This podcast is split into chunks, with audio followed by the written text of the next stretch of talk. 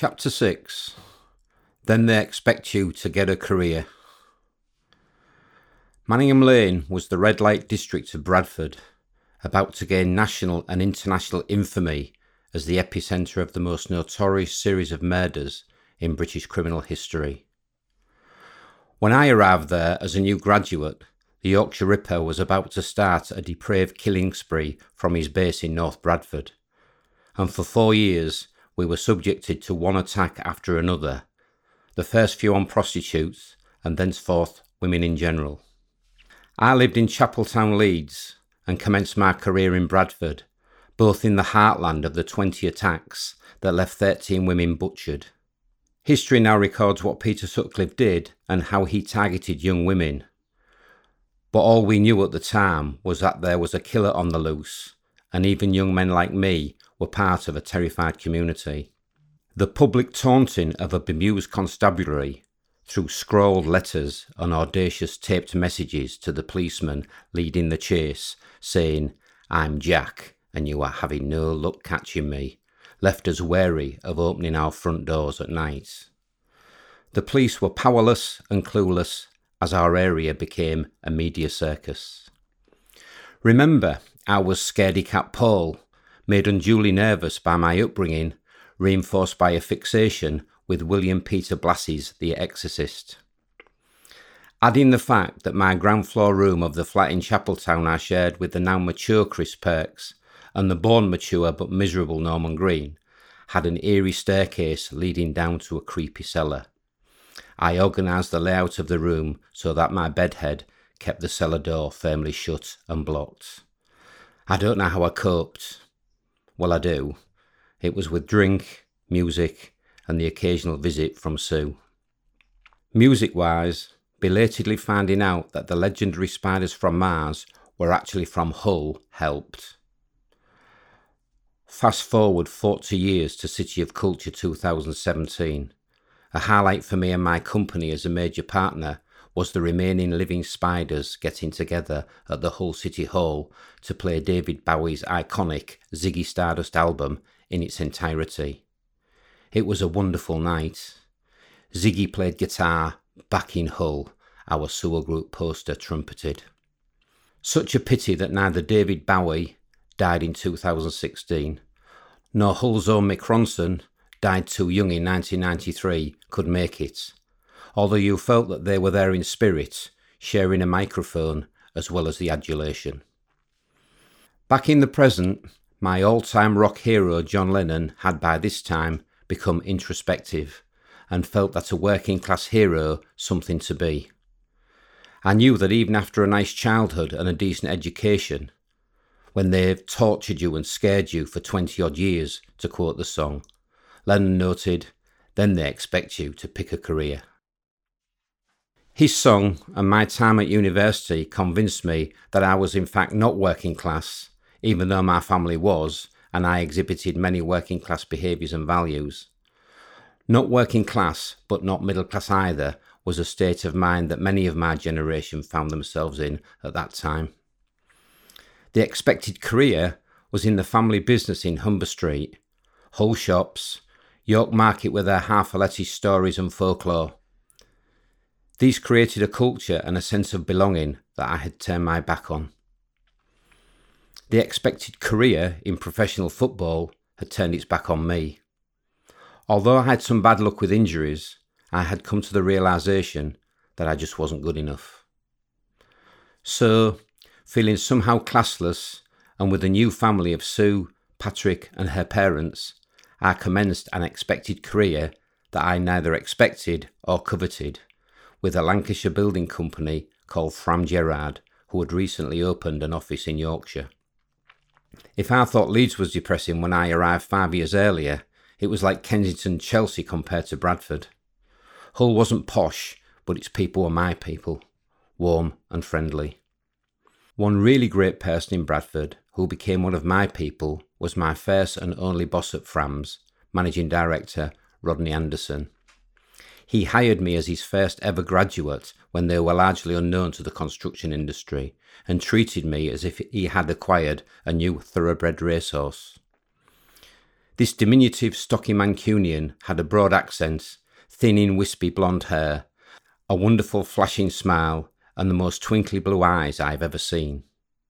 He excitedly ushered me into the big old house on Manningham Lane that was trying in vain to look like a head office. Rodney was only in his mid forties and bursting with energy and confidence that sprang from his meteoric rise in the industry. This rise was fueled by his pivotal role in the building of the new Manchester Airport, a staggeringly successful project for the company that earned him a directorship. He stood with me in the general office as the team gathered, and slowly walking around me, he eventually introduced his new BSc. What is it? It's a BSc, Rodney, would have transferred beautifully into Only Fools and Horses a decade later. What does BSc mean? came a query in a Scottish accent. British Sugar Corporation? The rest laughed, and I blushed, as Rodney taught me the first of his many lessons. Take what you do very seriously, but never take yourself too seriously. The acerbic comment had come from Jock, the Scottish senior estimator who was to introduce me to the issue of mental health in the workplace.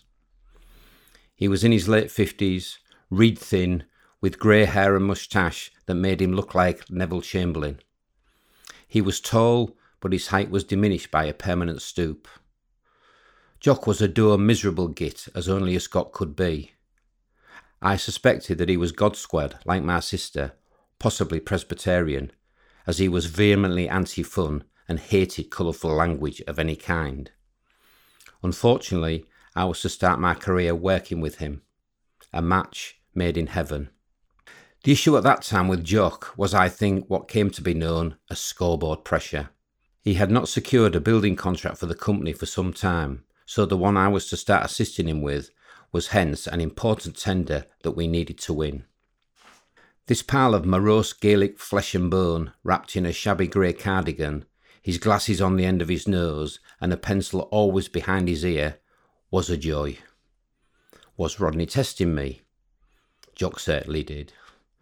Where's my pencil? Behind your ear, Jock. Stop messing about. Which ear? Give me strength.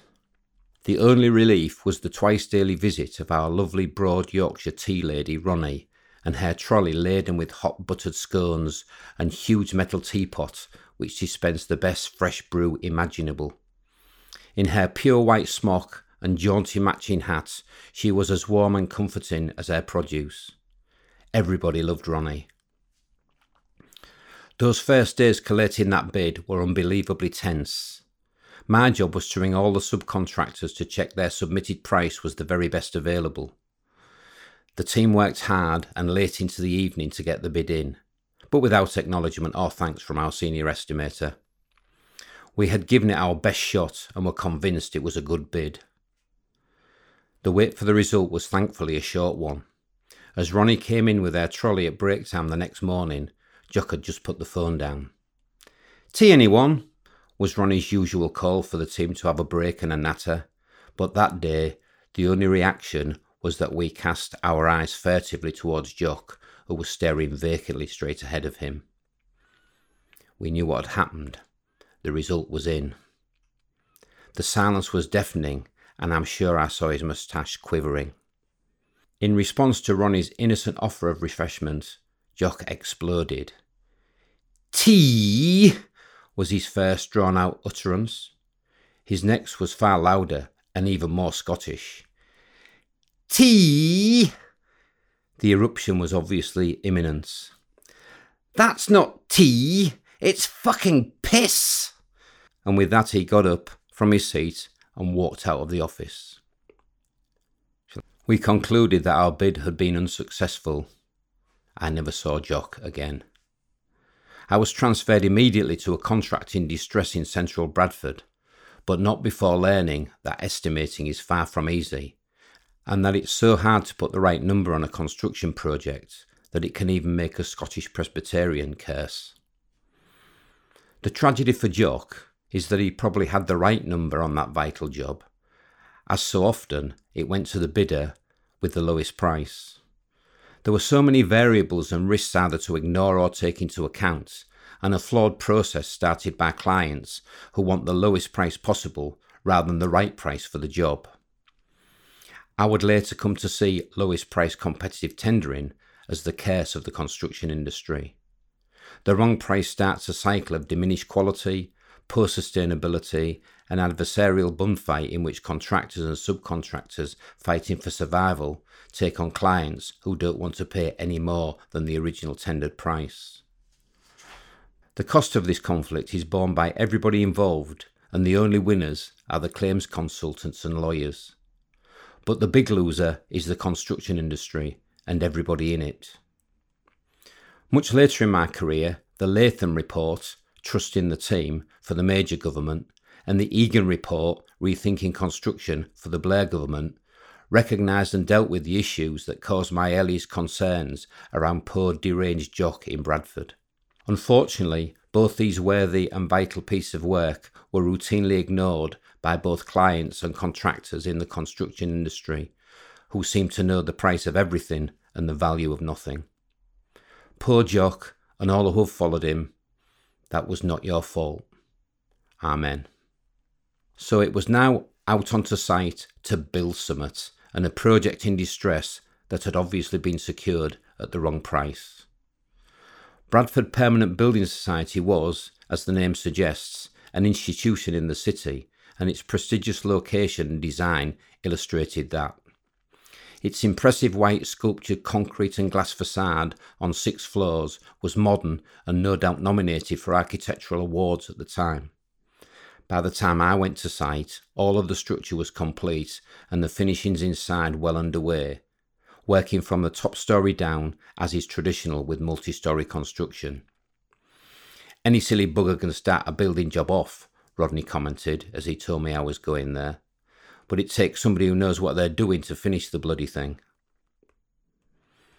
This was obviously the case, because it was weeks behind programme and the client was getting most concerned. Also, it was beginning to lose a lot of money commercially, with the deduction of liquidated damages a certainty. The site manager and project lead was Mike Turner, a young, late 30s Paul Simon lookalike. Mike was a professional with no trade. Jack Armstrong, his number two, being the old senior old general foreman with a background in joinery. They both agreed with Rodney that the way to get this job finished and out of trouble was to segment the building into three sets of two floors and give each to a single manager responsible for getting their bit over the line. All would report to Jack as General Foreman, GF, and he would report to Mike as before. I was given floors five and six, and when I walked up to view my new patch, I was shocked. It was carnage.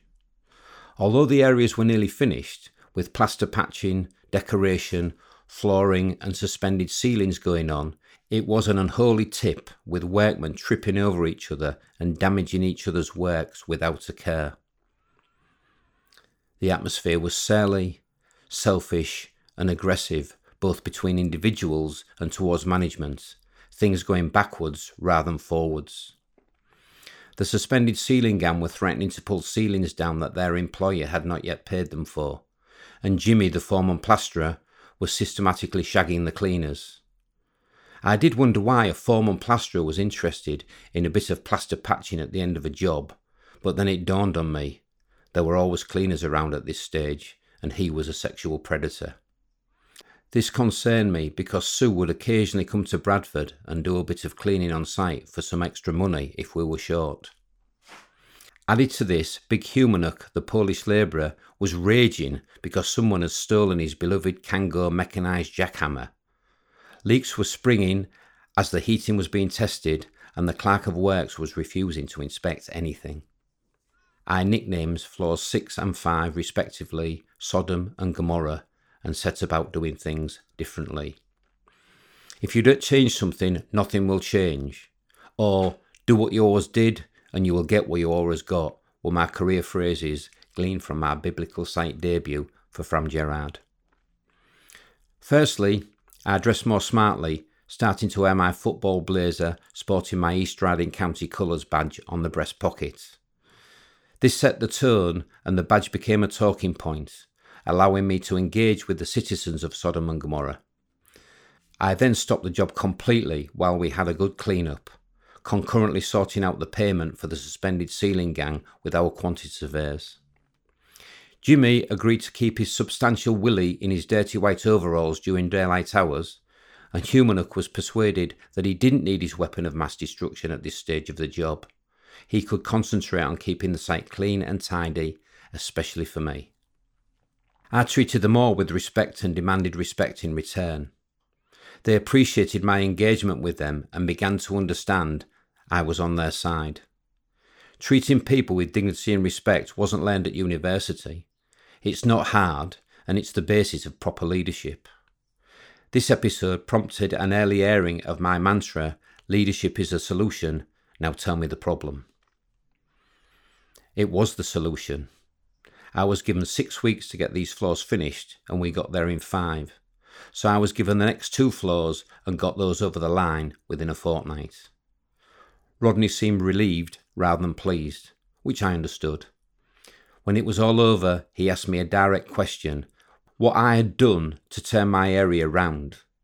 And I was honest, up to a point. What I didn't say was that you never saw Mike Turner or Jack Armstrong out on site. They stopped in their office, or, as I like to describe it, hid under the duvet. They never engaged their workforce or visibly set the tone, preferring to look at commercial considerations and potential legal claims in the office. I never saw them, and I was part of their management team. This created a total leadership void. What his BSc did tell him was what prevails on Sewell construction sites to this day. You cannot work effectively in a shit tip, and that on a building site, cleanliness is next to godliness. In fact, Sewell Construction's project manager, Martin Stanley, would later introduce his 10 minutes a day rule, whereby everybody on site stops what they are doing for a period in the day purely to tidy up. It works. Taking the goods hoist down early merely because it was out of its allocated time and therefore over budget was a false economy, as it was much more expensive to handball the stuff out of the building. Rodney was pleased that his BSc was making common sense part of the curriculum, because this wasn't always the case with his site management, who were at times too commercially driven. I was then transferred to Doncaster, where English Estates was developing one of their many factories the company delivered for them, this one being an extension to one built a few years before. I was to gain experience of setting out a site guarded by senior engineer John McMurray, and basically to be his chain lad. That is to say, at the idiot's end of the tape measure and bashing pegs into the ground rather than looking through the instruments. This was wholly appropriate as my eye defect proved a problem, together with my lack of spatial and practical acumen previously discovered both in the 11 plus exam and on the scullery floor. This turned out to be a blessing in disguise, for I was exonerated from the biggest disaster I ever saw on a building site. I got some great digs in Donny at the family home of my old school friend Peter Berry. He had by then swapped his chugging but victorious motorbike for a chugging car. Peter was now a mechanical engineer working at Drax power station. His late father was the spit of the television comedian Harry Worth, as we never ceased to remind him of at school. And now his petite, newly widowed mother took great pleasure at looking after her boys once again. Big full English breakfasts and cups of hot cocoa with huge paving stone flapjacks for supper. The renewal of such home comforts seemed luxurious to us who had recently been starving students. A little later, I was to be Berry's best man at his wedding to the pushy, precise Jenny at St Mary's Church in Beverley, and after at the Beverley Arms. We were tragically unsurprised when he revealed during the pre wedding haircut Sue was administering that he didn't want to marry somebody who had a face to sink a thousand ships and didn't like very much either. I was sure he meant it and pondered whether to raise the matter at the appropriate time during the service. I chose not to. I do wonder if the marriage lasted. Having never been one for reunions or nostalgia of any kind, I can't provide an update in this memoir. Sorry. Back to that building site in Doncaster and the tragic miscalculation that was to blight the career of site engineer John McMurray. John wouldn't have been that much older than me, but he was taller and better looking, with fair hair and a beautifully manicured, trendy beard. In truth, he looked too sophisticated for a building site and more suited to a TV studio. He was a nice lad, though, so to see his face when the structural steel arrived triumphantly on site, only to find that it did not fit together, was excruciating. The huge cranes had large pieces of steel hanging and swaying off them in the Doncaster air, but with no home to go to, because the concrete foundation bases and their holding down bolts had been set out wrongly. John had used the wrong baseline off the existing structure, and I will never forget the look on his face when he realised that it was his error. I was by his side in the site office as we agonised over the decision as to whether to send the steel back to be altered or to jackhammer the concrete bases out and recast them. We decided on the latter because it was a cheaper option, but to listen endlessly to those pneumatic hammers noisily and expensively at work carried a psychological cost which would last well beyond the monetary one. I can still hear those hammers now. I'm sure John can too. Must have been the devil paying you back, Johnny Mac, for God making you so handsome. I don't know what John's penance turned out to be, but mine wasn't a penance at all. It was what I'd been yearning for since working at Hulton. I was to work on a contract in Hull. My company, now called Fairclough Building, following their acquisition of both Fram Gerrard and Sir Lindsay Parkinson and Company, renowned house builders, based in Garforth, had some more English estates factories to build, this time on Sutton Fields Industrial Estate in East Hull. Fab. It was here that I was to become acquainted with another one of the great characters of my career in Richard Clough. His nickname in the company was Papa Clough, thanks to his looking quite Greek, with a thick mop of dark brown curly hair and a bristling moustache. He was, however, a Yorkshire boy through and through, born in Keighley and now living in the lovely village of Oakworth near Haworth in Bronte Country with his lovely wife, the dutiful, bespectacled radiologist Sue. A little older than me and a little taller, Richard was beanpole thin with energy to burn, motivation to envy, and ambition so intense it worried me. His Bradford accent was as broad as he was cheeky and mischievous. His career rise from chainboy to engineer to foreman to site manager was meteoric and legendary in the company. Rodney predicted that mine would be similar, setting me the target when I joined of becoming a project manager by the age of 26. This was going to be some going, but as you will see, I made it. Just. Papa Clough helped me, for he was such a go getting entrepreneur for someone like me to hang around with at my impressionable age. You tend to become who you hang around with, as I tell the kids now. More on that later. Rodney said that we would get on, and he was right. Sue, Patrick, and I spent time in Richard's lovely refurbished old cottage at his legendary weekend parties. Around midnight, our sham Greek host would emerge wearing nothing but his budgie smuggling underpants and gyrate in a sozzled trance amongst his guests like a psychotic lap dancer. His pasty white body, with no chest but little protruding belly, moved slightly nauseatingly in time with the music he had carefully selected. It was a sight to behold, but had about as much sexual tension as songs of praise on the telly the next day. It was at one of our weekend stays in Oakworth that we had our first big shock in our parenting of Patrick. We reckon all parents get one or two of these whilst nurturing a child to adulthood, and this was ours. Sue was always fastidious in her care of our lovely black collie cross spaniel Sheba, and passed this discipline on to Patrick from an early age, always warning him to close doors so as not to let her out to get lost. Rich and his wife Sue had a black and tan cross terrier called Wagger, so we were not short of a dog fix during the weekend. Their doggy dog caused a mini crisis during the first night when he wanted to go out for a wee and for some reason disturbed three year old Patrick rather than his master or mistress. We found out later that Patrick had unlocked and opened the front door leading to a long country lane and surrounding fields, and when Wagga went out, not only to go for a wee, but also for a walk, Patrick felt duty bound to follow him. When the bedraggled little boy in pyjamas got into bed with us and was asked why he felt so cold, he revealed that he'd been chasing Wagga so that he didn't get lost. His description of his adventure revealed that he had walked right up to the top of the lane and then onto the busy main road into Haworth. He described in detail the red telephone box, which must have been half a mile to a mile away. We both had kittens. Patrick had retrieved Wagga, bless him, but this made us feel like inattentive parents. We stressed about this near miss and never left keys in any door again. On site, the project was in a hurry, and Richard sailed close to the wind to save time and make money for the firm and also for himself.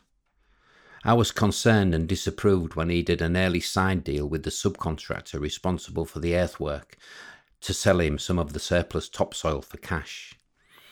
I don't know why I got myself implicated by agreeing to be the lookout at the end of the road in case our contract manager, the wily old Joe Parkinson, turned up. Joe lived in Hull, so could call in at the site at any time. The kid who had never even scrumped an apple just hoped that it wouldn't be in the midst of the Great Sutton topsoil robbery. Unfortunately, it was. Shit. Joe's fat, squashed grey head came around the corner that sunny afternoon in his blue Cortina, turning from the main arterial road onto the side road where we were building. He went past me on the corner with a surprised glance, and he must have known from the look on my face that something was amiss. I realised that on foot I was never going to beat him to the site. While we ever thought this was a good defensive strategy, I shall never know. The mobile phone was not to be with us for many years yet. The wagons full of topsoil were passing Joe going the other way, where he must have known that they were due to be stored in a heap on the site. Smoking gun meets Judgment Day. We knew our careers at Fairclough hung by a thread at that moment, and in the hands of this seasoned old pro who had seen it all. As the junior member of staff, I left the explanations to Cloughie and went away to observe some ground beams being excavated in the parched earth. We were a talented pair, favourites of Rodney Anderson, with a project way ahead of programme and making lots of money, so I hoped this would be enough to save our bacon. It was. Richard emerged from his meeting with Joe, and by the grin on his face underneath that ridiculous 1970s moustache, I gathered that we had got away with it. Joe knew what was going on, of course. You can't kid a kidder, as my dad used to say, but Joe chose to turn a blind eye and allow two young people strapped for cash to make a much needed few quid on the side. Bless him. Sometimes the dividing line between entrepreneurialism and illegality is a fine one, and it was too marginal for me on this occasion. It did, however, give my family a holiday to Mallorca that new year that we would never otherwise have had. The factory project was not complicated consisting of two steel boxes with minimal finishes, but boy, did we nail it. Ahead of programme, way ahead of budget, and exceeding client expectations. This success was achieved through passion and hard work, with Cloughie and I leading by example. From spreading the concrete blinding, vibrating the concrete pours, late nights power floating the slab, and then sweeping it with the labourers at handover, Sue once again was the most glamorous Mrs. Mop you ever did see when we all mucked in at the end to clean it. The pace and metabolic rate and productivity of the work was awesome and showed what could be achieved if the right tone was set from the top. It was the opposite of Bradford Permanent Building Society, and it was purely about leadership. They say you become who you hang around with, and those fleeting summer months in 1970s Hull with the amazing Richard Papa Clough gave me an education in delivery and a reputation for hard work and quality that gave me promotion and a much bigger site on which to ply my trade. I also hope the topsoil found a good home and is now growing lots of green stuff, exhaling oxygen into the Hull air all these years later. Two young people in their mid twenties had smashed this job leading me never to underestimate the ability of the young to deliver when given the chance. I had played semi professional football at 16, run this job with Richard in my early 20s, and I was to get the first large project of my own at the tender age of 26, and a directorship before I was 30. I really cannot imagine that happening nowadays. To quote my business guru hero Tom Peters, we must grovel at the feet of the young. Respect them, hire them, hang around with them, and you will be forever young. You will then embrace change, look forwards rather than backwards, and be modern in attitude in order to create and maintain a forward looking organisation. Little did I know when leaving those two new factories on Sutton Fields industrial estate that within 20 years my own company would have created its own Geneva Way business park on its eastern boundary and that Richard Clough would have his own property company. Passion, talent, and energy can do wonderful things, and if my career has proved anything, it is that age is no barrier. My other reflection on leaving this contract that was so pivotal in my career concerns the often denigrated and ridiculed subject of health and safety. For while on this site, I experienced two accidents. The first happened to me when I was supervising a JCB digger excavating the drainage. The driver Peter and I miscommunicated him thinking my hand signal meant for him to proceed and get on with it, whereas I intended to signal that he had to stop while I went to have a word with him. So, as I approached, he started the machine and its digging arm knocked me into the air to land behind the digger and thankfully next to the trench rather than in it. I was shaken rather than injured, only my dignity was dented, and we thought nothing more about it, not even making an entry in the accident book. For the second time in the recent past, I was prostrate on the ground face down, thinking I had got away with one, but with no Mod Parker to help on this occasion. The second accident came as we were finishing off the contract. An electrician working on a tower scaffold on the high level lighting lost his balance, leading the whole thing to collapse with him on the top of it. I was no more than 10 metres away and saw the scaffold crumble and him hit the floor with such a bang it almost made me sick. To see him twitching whilst unconscious had me panicking, and I ran to the site office to phone for an ambulance. The electrician was ultimately okay, but the experience made me a health and safety zealot, not through legislation and fear of prosecution, but the fear of actually hurting someone and them not going home safely to their family at night. In the next 25 years, health and safety legislation and the drive by people of my mindset transform the construction industry from being the most dangerous sector in British industry to one which is now much safer and its people more protected. I am proud that Sewell Construction can now regularly go a year or more without a single reportable accident.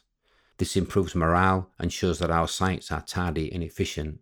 That's why I get madder than hell at those people who roll their eyes and utter bloody health and safety. Dinosaurs. My next stop was Cottingley, a big sprawling site on the main road into Leeds, with new characters to meet and lessons to learn.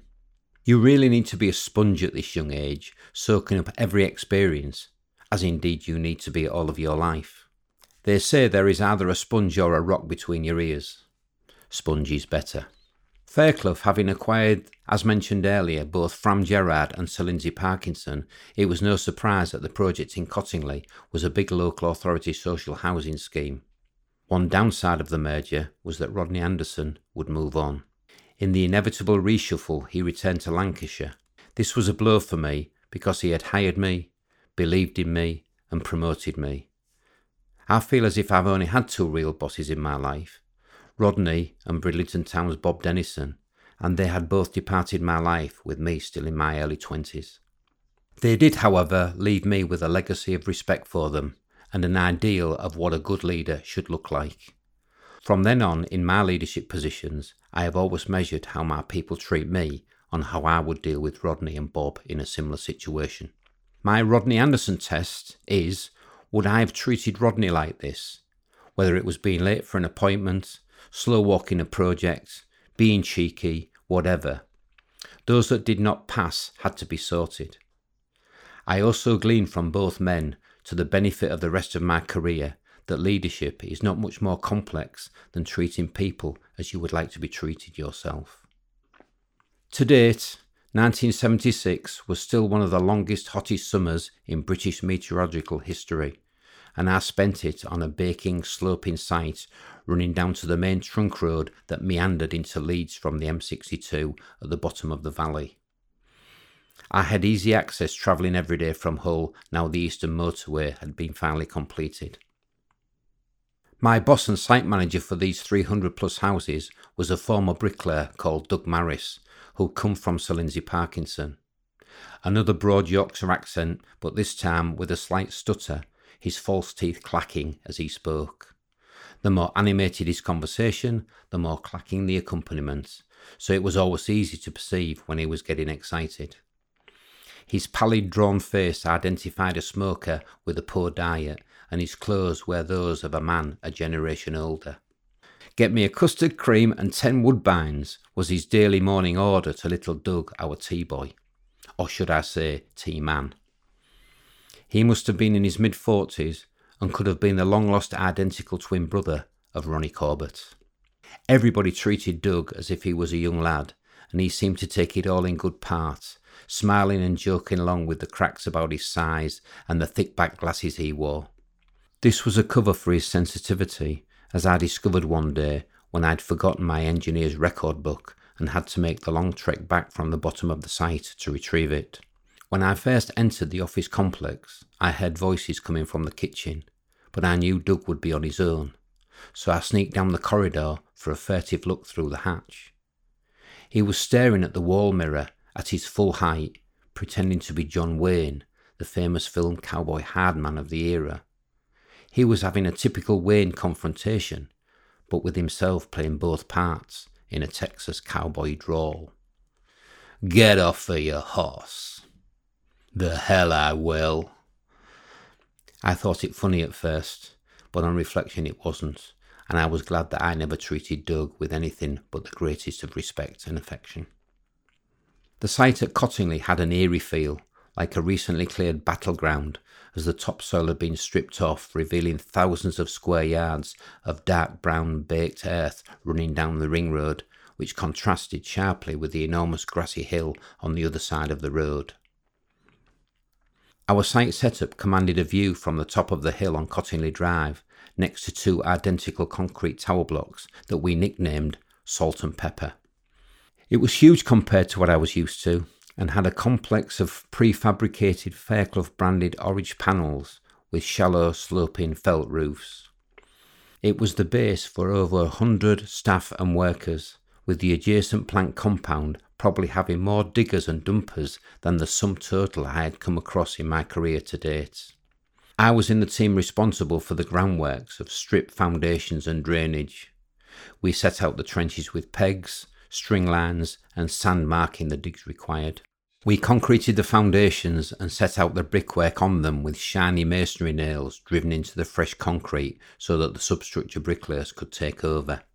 It was very satisfying to be able to immediately see the fruits of our labour altering the landscape in such a manifest way. The drainage work itself was sublet to local Irish legends that were P and AJ Murphy Limited that was limited to working with earth under the ground rather than their legal status. Peter, with flat cap and glasses, was the digger driver, and Bald Tony was the supervisor and brains behind the operation. You would have never known they were brothers. There were two or three Irish navvies grafting and pipelaying who would have more likely fitted that bill. The fact that I love them to bits and that they amuse me no end may have had something to do with my Irish heritage. The Foundation gang had the JCB artiste that was the grumpy John Mulhern in The Digger, with Jack the Ganger and his team of labourers working within the excavations. The engineers were me, Dave Nottingham, Tony Shires, and our leader, Mick Starling. Mick never remotely wanted to be any sort of leader. It was just that he was much more experienced and talented than the rest of us put together. Thick set, with curly brown hair over a full round face with a winning smile, Mick was the diametric opposite to Richard Clough in demeanour and of John McMerrott in engineering skills. He was unambitious, content with his lot, with wife Joan, no kids, Leeds United, and a little semi detached house up the road in a nice cul de sac in South Leeds. They were lovely, uncomplicated people with whom I would stop on occasion after a late summer's night on site. The extracurricular activity for which we remained at work on those late summer evenings was either another scam or an enterprising venture. Site investigations had revealed a substantial quantity of redundant existing services under the site, and if these could be retrieved, they had a significant scrap value. So we engineers identified the service routes. John Mulhern's magic digger gave them the light of day, and Jack's gang liaised with the illicit transport to take them down to the scrap merchants. Everybody was a winner. Nice work, which got everyone much more than a holiday. Rumour had it that Mick put his towards a share in a racehorse. Joan and Sue still correspond at Christmas with the family news. Mick and I don't participate because our blokey independent characters dictate that friends are only close when they are relevant. Mick was a site engineer to the end of his career, and a bloody good one at that. The best, in fact, proving that not everybody needs to climb the ladder, leaving behind jobs they were great at to take promotions to positions in which they are nowhere near as effective. We tend to elevate people to leadership positions based on the wrong criteria, such as technical competence, a desire to hold on to them, or because it's their turn. Then we wonder why we have a leadership deficit and skill shortages. Mick had a successful and fulfilling career just doing what he loved, adding value and gaining respect everywhere he went. Nice one, mate. Project wise, the groundworks were flying, taking advantage of the dry weather and the talented team that gelled. We blitzed the programme with high productivity that would amaze the construction workers of today and measured incentive bonus payments that reflected the extraordinary performance. The only problem for me was the dry dust and grit that got under my contact lenses and scratched my eyes. This could get pretty painful at times, I often drove home after a windy day with tears streaming down my cheeks. One of my weekly tasks was to hand out the wage packets from my office window every Thursday. I did wonder at times whether the four years spent getting my degree had been really worth it. My wage was always in the bottom 20% of those on site. However, I did come round to thinking that these guys were super talented and at the top of their game in a competitive labour market, so why shouldn't they be better paid? It still irks me when people look down on building site work. In my youth, if you couldn't get anything else more worthwhile, you could always go down to the local builder and get a job labouring or hod carrying. Whenever I encounter this sort of snobbery, I always tell this true story of what happened to me that summer on the Cottingley site. One of my daily tasks was to bang on the mess room door to get the lads out and back to work after a well earned break. For some reason, building workers needed this ritual encouragement back then. Come on, lads, let's be having you, was not invented by Norwich City owner Delia Smith, trust me. Chop chop campers, back on your heads. One time I overheard the mess room lads slagging off our bonus surveyor, John Murgatroyd. Walls are as I advised them as they tumbled out of the cabin. And ice cream, Bricklayer Dave Tyler responded with a wide, boyish grin. On this particular day, at all three breaks, I had trouble with one of the labourers, Trevor, who surprisingly was not Irish but a Geordie. He just would not come out to restart work to any sort of timescale, and by the afternoon break I'd had enough and breached an unwritten but sacred covenant by entering the cabin. Trevor was in the far corner with his head down over a newspaper. Come on, Trev, what's up with you? The answer is the moral of the story and an antidote to the perception that building workers have a low intellect. This guy with his flat cap, roll your own cigarette, and big wellies was one clue short of completing that day's Times crossword that he'd worked on during those three short breaks. Never judge a book by its cover. This BSc would have not got one clue, never mind be one short. We're all great at something. Also, we all make errors. The summer was coming to a close and the nights were drawing in. All the foundation and roads were complete, and the superstructure brickwork, with its scaffolding cloak, was emerging. P and AJ Murphy had turned their attention to excavating for the main service connections onto the site and the main drainage that was going into the big sewer on the verge of the ring road. It was on our side of the road, thank God, for closing off the main road would have been a nightmare. I am sure that I had alerted Peter to the large oil filled mains electricity cable that was in the vicinity of their dig. In hindsight, I could have been more explicit, but these were hugely experienced people and I trusted them to take due care. I had got a flyer leaving at 4:30. Doug Morris was always really sympathetic regarding my journey of an hour and a half to and from the site. We had discussed my son Patrick waiting until six o'clock before I could positively respond to his request to give us a few balls, Daddy. And when I once mentioned to Doug that I intended to have a bath first, after a 12 hour day, he bollocked me about getting my priorities right. You will never get this time back, he said. Give the boy some time before your bath, or you will regret it. I was on my sanctioned flyer down the M62 when the news came on Radio Leeds that there had been a major power outage in the south of the city. Couldn't be the Murphys, could it? Oh, yes, it could. Peter once joked to me that if it was wet, it was a water main, if it hissed and smelled, it was gas, and if the digger bucket turned red, it was likely to be an electricity main. Tony's bucket is going to be very red, I thought, but I didn't turn around and go back, to my eternal discredit and regret leaders show up, and I didn't. Doug had a calming influence on me and was the co author of my problem process I've used throughout my career. When confronted by a significant issue, I always go through the following steps. Don't panic. There is nothing to be gained, and you just spread it. Establish the facts. Find out the truth and deal with that rather than something less. A lot, a lot of stuff goes away during this step. Develop more than one scenario going forward. Have a plan A, B, and maybe C. Think about the timing and tactics of implementing your decisions and either execute early with vigour or let things marinate and the answer emerge.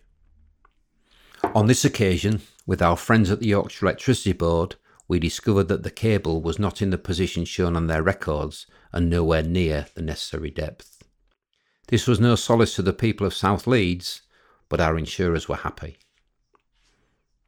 With the completion of the substructure work, my time at Cottingley came to an end. I was redeployed to our head office in Garforth, on the outskirts of Leeds, where we had lots of tenders to process and I was to help the planners input into the bids. The truth was that, after three years of cut and thrust, working with great characters on the building site, I didn't like life in the office very much. Time passed slowly, and, has been demonstrated, I tend to make mischief when I'm bored. The main focus of the firm's business development was the Selby coalfield, where there had been a strategic decision to exploit the shallow coal deposits around this sleepy market town, equidistant between Leeds, York, and Hull. The convenience of this geography interested me, but the project didn't and hence the working day attracted less of my energy. This was okay though, because I was concentrating on getting the house in Cottingham finished, my upcoming nuptials, and playing some cricket for the village team. I wasn't that good at cricket, but loved playing it. The time it took and its cerebral nature, where initiative can pass between bat and ball in an instant or take an hour. I didn't bowl at all, was an occasionally effective number seven bat, but an enthusiastic fielder and a huge competitor who always had an opinion on strategy and tactics. Our home ground, as with my football, was King George V playing field on Northgate. This 20 acre patch of grass that we called the Wreck had been so significant in my life. I played out in its woodland and copses as a kid. It was home to my football teams as a schoolboy, youth, and a retiring Ulster when I was to coach Patrick's boys' teams on its hallowed turf. The four Cottingham houses that I lived in surrounded it and were always within short walking distance, if not adjacent. Today, my hobby farm is in the very next field on its northern boundary, where dog walking is the predominant pastime. The away fixtures for the cricket team were a delightful taste of East Riding English country life.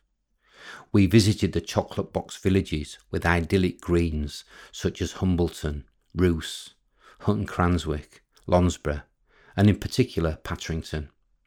That Far East Holderness ground embodies for me the essence of those weekends.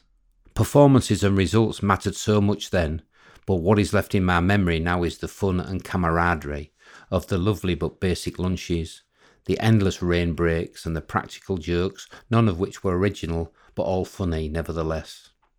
There is something very civilised and comforting about being one of the cricketers, dressed in white, participating in that most English of pastimes. A visit to Patrington one sunny summer Saturday signalled Patrick's subtle change from mummy's boy to dad's sporting companion, when he and his friend, the blonde haired, blue eyed Matthew Simons, declared that they were coming with me rather than stopping home with their mums. That they had their lunches already packed, along with bat and ball, indicated they were serious and not up for changing their minds. I watched them from my usual position at cover points, observing them play a little bit of bat and ball on the boundary, and then adjourn ridiculously early in the day to consume the tea they had packed. They were like two little old men, deep in private conversation and unaware of the passage of time. This made what was happening in the game seem less important, and I regretted that my dad never got to play with me. Unlike my sporting peers, I never tried to influence Patrick in any way to like what I did. I just gently allowed him to see my lifestyle and enabled his participation if this is what he wanted. His resultant lifetime attachments to Hull City and Liverpool FC, and love of watching Yorkshire and England play cricket, both sports enjoyed locally in Cottingham, are a testament to this approach. Family life only suffered in one respect at this time, in that Sue, who'd married a footballer with all that entailed in becoming a soccer widow, wasn't ready for cricket. She thought that two hours was long enough to get any game over and done with, and couldn't understand why we could be gone at lunchtime and still not be back home by 8 pm. This came to a head with one midsummer game away at Leven. Unusually, I'd got a few runs and taken a couple of good catches in a fine win, but then I made the beer induced mistake of stopping in the clubhouse to celebrate with the bachelors in the team before the coach took us home. I forgot that Sue was cooking one of her famous korma curries with homemade chapatis. I arrived home to 232 Northgate at gone 10 pm to find the door locked and the cold, congealed Indian meal, together with a piece of Indian bread that was by now resembling a frisbee, waiting on the front doorstep. Lots of banging and knocking failed to get a response, so I eventually decided to sleep in my car, which was parked on the main road. I got to sleep with no trouble, but as the night grew colder, I heard a tapping on the car window. I slowly opened my eyes, but the only thing I could see through the window were three shiny silver buttons glistening in the streetlight directly overhead. I sat up, rubbed my eyes, and opened the door to hear the policeman slowly and deliberately ask me what was going on. I told him the exact truth that I lived in the house directly in front of us and hoped he wouldn't think that I'd been driving. He escorted me down our front path and knocked quietly on the door. His touch must have made the difference because this time Sue answered. Sorry to disturb you, madam. Does this man live here? I fully expected Sue to say that she'd never seen me before in her life, but she didn't, and I was off the hook, with the police at least. The copper just looked disdainfully at the chicken korma on the doorstep and stalked silently down the path. I picked it up and went inside to face the music, which was to be neither Ian Hunter's Mott the Hoople nor Eric Clapton's Cream, both of whom were my favourites at the time. Out of the blue, I got a call to go back to the site in Cottingley. I was pleased that firstly they wanted me, and secondly because I felt stultified and trapped like a caged lion in the office and needed some space and fresh air. The project was now in its final phase, with testing, commissioning, and handovers the priority rather than building. I was given a section to be responsible for, but this time with the promotion to General Foreman, reporting direct to Doug. This was one step and one year away from the target Rodney Anderson had given me during my Bradford induction of being a site manager by the time I was 26. Once again, things went really well, with all the team pulling on the same end of the rope with high energy and great motivation. The highest level of these attributes was being attained one day when, with an engineer short, I went back on the tools to set a theodolite up to give the ground workers who were on paths and landscaping a peg and level or two. My first glance through the telescope made me aware that my view was way out, and in fact skewed towards the field across the road rather than into our site. I then noticed that I had accidentally trained the lens onto a courting couple in the long grass, and what should have been a setting out peg and nail in my sight was in fact a bare white bum in motion. I didn't think my exclamation was that noticeable, but within seconds a bunch of my colleagues was crowded around my theodolite in what must have been its most popular ever outing. We quickly decided to be fair about things, and an orderly queue was formed with a 15 second viewing slot before going back to the end of the queue. It was then that I noticed a non team member amongst us, who I heard before seeing. The clacking palate meant it could only be our fearless leader, Doug Maris, come to join our pathetic legion of voyeurs. But I didn't wait to see if the rate of clacking increased when it was his turn to view. I was down the road and across to the field opposite to inform the couple that they were on candid camera and giving lots of pleasure to building workers on the site across the road. It wasn't their amazed expressions that live in the memory, but that snowy white bum and the clacking palate of an old man who should have known better. My second spell at Cottingley was cut abruptly short by the news that the company had won one of the first Selby coalfield projects. It wasn't concerned with mining and engineering, however, but houses and its expanding community. We had 50 homes and a community centre to build, and I was to be sent to run the operation as site manager, thereby fulfilling Rodney's prediction. He came to see me on site and congratulated me saying he always knew his BSc was not British Sugar Corporation, but Bachelor of Science, and I was putting it to good practical use as he'd always hoped. Then he went off to his Lancashire patch, and I never saw or heard from him again. My track record in those three and a half years at the company had been exemplary. I now knew how to build quality houses, and I also knew that I deserved this chance. Not only of this my first job on my own, but working closer to home with the commute being less draining. Just before beginning the Selby Coalfields job, I was called into the office to meet Rodney's replacement as Fairclough's Yorkshire MD, a guy called Roger Salas. It was evident from the off that he didn't like me, and I certainly didn't like him. No doubt he considered me a young, overconfident golden balls, as Victoria Beckham was later to call her footballer husband, whose travelling expenses were far too high. I thought he was a slimy, disingenuous corporate commercial type who couldn't hold a candle to Rodney as a leader. He had a big fat face with thinning receding hair that exposed an overlarge forehead and spectacles that didn't suit him. He leaned back arrogantly and almost disinterestedly in his big chair and told me he was transferring me to a chemical works job in Lackenby near Stockton. I was to be part of an elite engineering team who would not only set the job out, but go on to supervise the works, reporting to the site manager. It's a good opportunity, he stated. You are meeting up with your new colleagues at the services on the A1 at Scotch Corner at 7.30am on Monday. I wish you all the best. Do you have any questions? There's just one thing, I replied. He looked at me surprised that I should have anything to say. I ain't going. A short and meaningful silence ensued. Pardon, he responded, but I was icy calm and assertive. I'm not going, Mr. Salas. I've been commuting round Yorkshire for the past four years now, not seeing my family as much as I would want to, but realise that's what I signed up for. Geordieland is different, and I don't want to go there. It's too far. He was not pleased, but not angry either, for that would be too near to passion. Get back to your site. HR will be in touch, was his parting shot and veiled threat. HR did get in touch, but to agree that my contract of employment was initially with Fram Gerrard Yorkshire and hadn't been amended with the merger, so I was technically correct about my terms and conditions of employment. Up yours and over, Roger.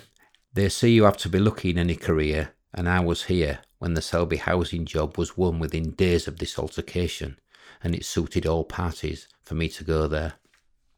If luck is what is bestowed by my watchful Irish ancestors, then I don't believe in it. But if it is where preparedness meets opportunity, then I do. In any event, I was off to Selby to set up my own bespoke team, knowing from my football that recruitment of the right players was paramount to success and my quality of life. Bob Dennison taught me that once assembled, your players have to buy into the culture that you set from your values and the way you want to play. Not forgetting that I was now also a qualified Football Association coach. Sport is so similar to business, but it's way ahead in its principles and practices, and I was lucky to be in that world also. It was a combination made in heaven for my career. Leadership is the solution, it eats strategy for breakfast, and I knew this instinctively from a young age. I hence set about the business of building this team with a calm assertiveness that I later thought spooky for one so young. 25 years and 5 months young, to be precise. Gary Schofield, my project quantitator, was to be in charge of the finances. He was a gift to me from head office and a welcome one because we got on well and respected each other. Mild mannered Gary looked just like the rock star Tom Petty, with his long straight blonde hair and gentle smile. We only fell out once when he was economical with the truth around the project accounts after I spotted something booked to my job when I didn't think it should have been. He didn't think that I should be that interested, especially as I was a rookie site manager of just a few weeks, but I put him right. Again, Looking back, it was a pretty ballsy thing for one so young, but I'd had Richard Clough and Rodney Anderson as teachers and role models. The people in my life were turning out to be much more important than anything else. The next two recruits were walk ups, or outside hires that you often get when a project opens up with a new contractor in a town. Faithful to the unwritten rule that 50% of outside hires don't work out, one of these was great the other a disaster. Dave Reeder was a local lad, mid thirties, but with thinning hair, ruddy face, and teeth that suggested he was a heavy smoker. He lived yards from the site, and as a foreman bricklayer was looking for a job where he could fall out of bed and into work. He struck lucky. Dave was a scruffy sod who I asked to smarten himself up, and he did so. I struck lucky for he was quickly to become my general foreman, my number two, and bought into the culture of obsessive tidiness, attention to detail, and hard work with high energy and pace. I was to do to him what Cloughie did to me in getting a disciple and then trusting and believing in them. Light the blue touch paper and stand back. The disaster was an overweight, cocky ground worker called Colin Hickin, or C. Hickin, as was amusingly printed on the payroll, inspiring a legion of Kentucky Fried type gags. He was a ganger and I needed one, so I went against the American business advice of it's better to have a hole than an asshole. And what a consummate asshole he was. Lazy and cheeky, he brought some chicken impersonators with him too, as that the people he recruited all referred to me as either cock or love, which I'd hated from my very first sortie into the West Riding. Timekeeping, tidiness, safety, quality, none of these were as good as we wanted, but things were very unionised at the start of the Coalfield project, and I didn't want any industrial strife breaking out on my first job. Fortunately, it all came to a head very early on when they abandoned the concrete pour early to go to the pub and the work was spoiled. I was angry enough to take the initiative and contacted the union to advise them that I had a dad in the wool arsehole on my payroll who was preventing some of their more worthy workers from getting a decent job with us. As always in my experience of the trade union movement, they were helpful, understanding, and proactive in getting the chicken and his brood out of my life and some of their more worthy workers into it. In return, they knew I would treat their members as well as humanly possible and better than most. Simple, really. And an early example of becoming a good place to work in order to become a good company to deal with. The Sewell Group was to enter the Sunday Times 100 Best Companies to Work For listing for operating the same philosophy 30 years later. A better groundwork scan meant we made progress with the foundations, but it was the bricklayers that were now the problem. I could recruit them, but not the decent productive ones like I had in Leeds. The concrete strip footings were suffering from a marked absence of substructure brickwork, and therefore internal services and ground floor slabs could not commence. The progress of the site was slowing to a halt, as the unionised brickies we had would do nothing but argue that a price of £28 per thousand was not enough and needed to be half as much again before they would have a real go. They claimed to know better than our bonus surveyor and were adamant that our prices were wrong for this site. We'd reached an impasse that was becoming a crisis, and we were being held to ransom by tradesmen who did not know what decent productivity was.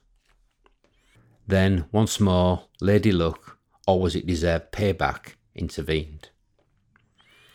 After another round of abortive talks with the incumbent bricklayers, I was in a pretty dark mood until I looked out of my office window and saw three familiar characters walking slowly down the road as if they were in a western gunfight scene.